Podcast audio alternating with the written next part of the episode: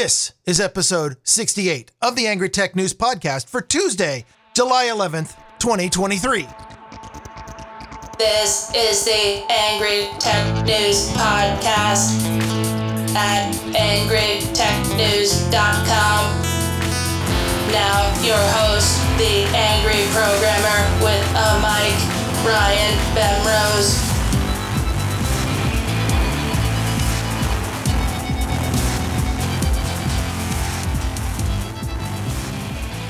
So, as I sit here in the Pacific Northwest, which for about the eighth week in a row is uncomfortably warm, uh, all of my amphibious skin has dried out by now. I'm actually on the verge of taking the robe off. It's that warm. Um, I just got off the phone with my mom, who was, uh, she lives in Kona, Hawaii, and was reporting to me that it has been raining like clockwork every afternoon at, uh, you know, mid afternoon, four o'clock or so. And she says, uh, you know, we don't want this. I don't like rain. To make all this rain go away, I'm like, please send it here. We've not had any appreciable rain in weeks now, and uh, uh, you know what? You're not here for a damn weather report. Happy Tuesday, everyone. If Amazon were paying me, I might say something like Happy Prime Day, everyone, but they're not paying me, so screw them.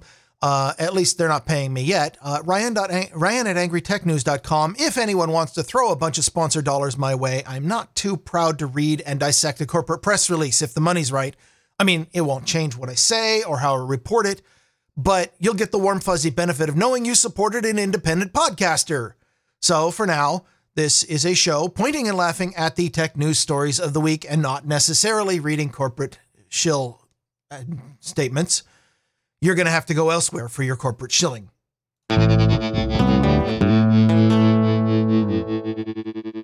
From the No News Like AI News department, OpenAI recently launched a new feature intended to fill some of the holes in ChatGPT left by the age of its dataset.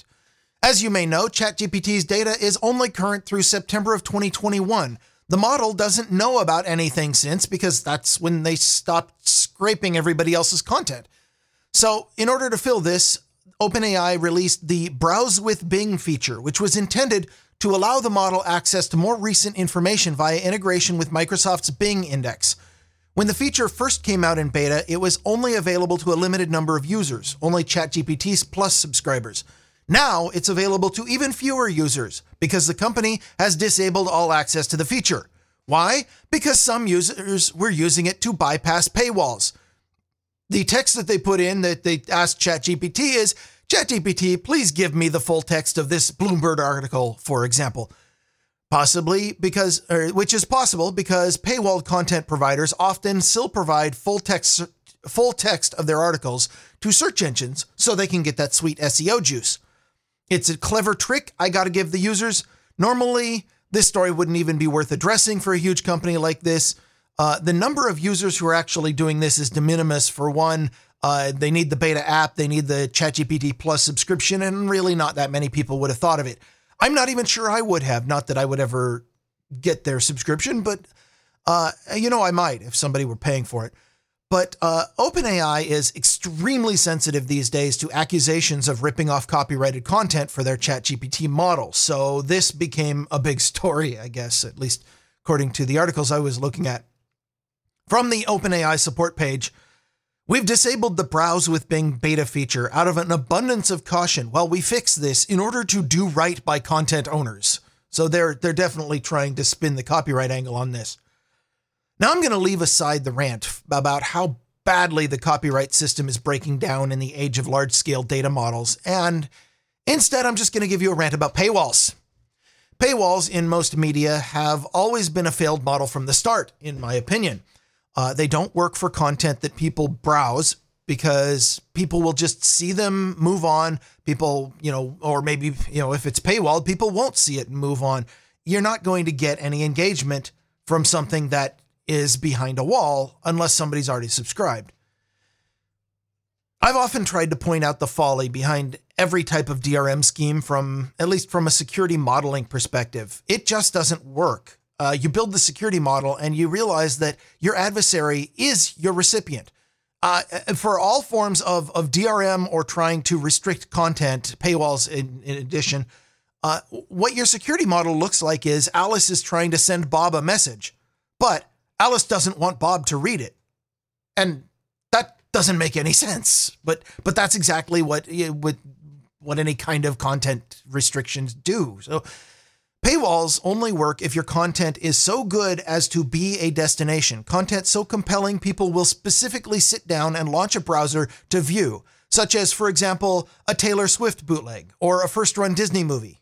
Actually scratch that last one. According to an entertainment article that didn't make my tech lineup on account of not being a tech article, Disney movies are down 70% since 2019. The reason, presumably, is because they're crap, but I'm not here to talk about Disney movies. When news content is behind a paywall, people will skip over that content and go to something that is unpaywalled, which means that discoverability is a problem. So, the people who have the paywall will make the unwalled version available in a secret handshake sort of way, with the hopes that only the robots will see it and the robots will send more humans hurtling against the paywall. This making content available while also walling it off is an impossible situation from a security perspective, and the result is that in nearly all cases it straight doesn't work. If the content is available somewhere, someone will find it, whether it's through a secret URL, a copied story, or the simple expedient of turning off JavaScript. Even if you're not tech savvy, there are services like 12foot that automate these methods. So, this is one of the main reasons why, if you've read the show notes for this show, for example, where I link the source articles I used in every episode that I use or that I release, you will seldom see articles from Bloomberg, Wall Street Journal, New York Times, the paywalled sites, because I usually go over to Yahoo News or MSN or, you know, someone who, if they don't outright just have the article text in uh, in the uh, straight up, at least they have a link to another outlet that covers exactly the same story. So I don't need to go to the paywalled things, and that's ultimately the problem, at least until every news outlet is paywalled. In hindsight, though, instead of going to Yahoo or MSN, I suppose I could have asked ChatGPT for it.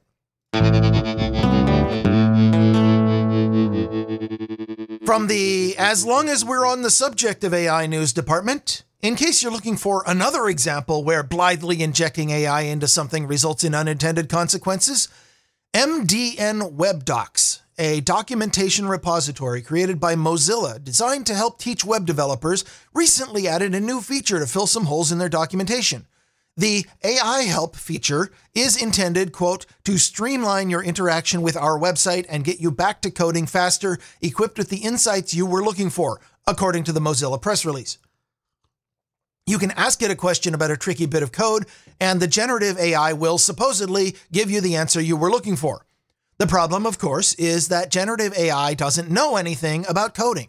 Generative AI only knows how to string together words into a statistically plausible answer and if 30 years on the internet has taught me anything, it's that statistically plausible does not mean correct. In a bug filed in the GitHub repository for Yari, the AI engine behind the MDN features, user Evie points out an instance where they asked the AI to explain a tricky bit of CSS and describes the response it returned as deeply but subtly incorrect and but it's believable and it's interwoven with explanations of other property values that are correct and then goes on to show how this explanation, which sounds pretty good, can lead a new programmer into fundamental conceptual errors that will forever stunt their ability to reason about CSS. Okay, well, the bug report doesn't blame the AI that far. I mean, CSS does that to people already, so I'm not sure how you could tell.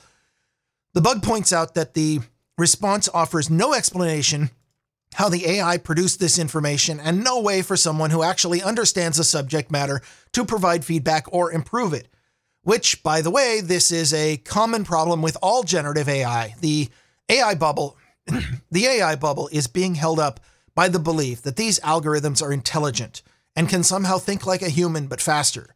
In reality, all they're doing is stringing words together from a statistical table until they come up with something that sounds like the kind of thing a human might say, with absolutely no understanding what the words actually mean. And God help us when they stop training it on humans and instead they just come up with something that another AI might say. That that's I think when humans go away. But anyway, this fact is inconvenient to the people zealously injecting AI into everything, and especially to those profiting from the injection of AI into everything. To understand the system is to destroy the magic holding up the AI bubble. So the last thing they can do is tell you how the system arrived at its conclusion. Instead, we are expected to simply take the answer on faith, offering facts with no backing sources in a move strongly reminiscent of mainstream journalism. The observed behavior described in the bug report is MDN has generated a convincing sounding lie and there is no apparent process for correcting it. The expected behavior described in the bug report? I would like MDN to contain correct information. It's possible they're setting the bar too high.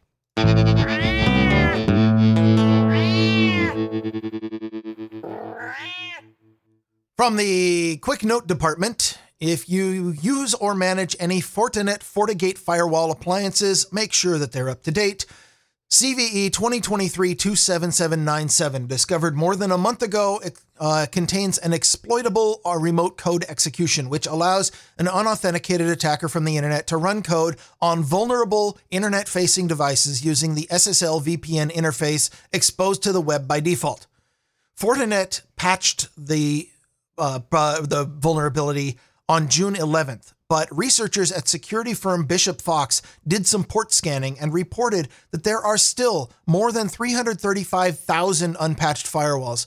I should redo this copy. I should just say 333,000 unpatched firewalls because 333. But uh, more than 300,000 unpatched firewalls on the web responding to pings and ready to run an attacker's code. Uh, Bleeping Computer has technical details on how this exploit works if you need them, say if you want to write your own custom malware for other people's firewalls. But suffice it to say, if you run one of these devices, the only thing you really need to know is whether it's running on the latest patch from Fortinet. By now, a month after the fix, I think it's safe to assume that all of those more than 333,000 firewalls that remain unpatched have probably become part of a botnet or 12.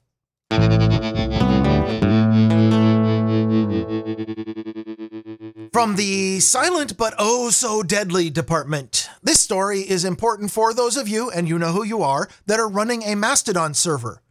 At Mozilla's request, security firm Cure53 performed analysis and pen testing on the Mastodon codebase and came back with four critical security issues, which have since been fixed in the Mastodon codebase. The most severe of these which goes by the name CVE 2023 36460 or by the cuter and more memorable name Tootroot, allows an attacker to send a specifically crafted toot to any instance that it federates to, which causes the Mastodon software to spawn a shell, which then processes any shell commands or code in that toot. And as anyone under- who understands online security knows by now, once an attacker runs their code on your server, it's no longer your server. The other issues patched include an XSS vulnerability in media previews that bypass HTML sanitization, a high severity denial of service through a slow HTTP responses, and a phishing vulnerability enabled by viewing a profile. These vulnerabilities affect versions of Mastodon starting with 3.50 and were patched in 3.5.9 and 4.1.3. Uh, none of this None of these numbers are important to you unless you happen to be running a server, but if you happen to be running one that doesn't stay on top of updates all the damn time, you might want to schedule some downtime to take care of these.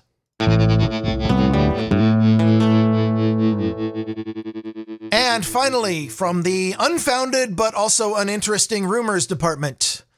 TechSpot has collected a number of reports and rumors that lead one to conclude that Microsoft has started working on a new version of their operating system named Windows 12. Duh. What did you think they were going to work on next? Just repeat the same version number over and over again for a decade? Yeah, that's been done.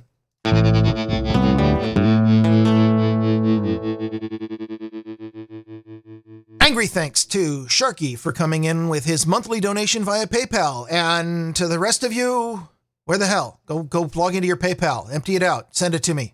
I'm good for it, trust me. And to everyone who boosted or streamed Satoshis using a modern podcast app, including Memes1337, who says, Salutations from outside of Freedom Stand. Thanks to all your entertaining breakdowns, stay angry or from R. Davis 87 who says who sends 1776 sats. Uh, thank you for uh, remembering that it was the 4th of July last week. 1776 sats saying a little V4V for everybody's favorite angry programmer. Thank you for your courage and America. Uh, you're welcome for America. Um, and I, I hope you're right about me being everybody's favorite angry programmer, although there might be other people out there who have angry programmers they like better than me. If so, those people must be found immediately. Plus, thank you to boosts and streams from Joel W., Sorshana of the Allegheny Valley, Mix, Niggy, and Weirdo.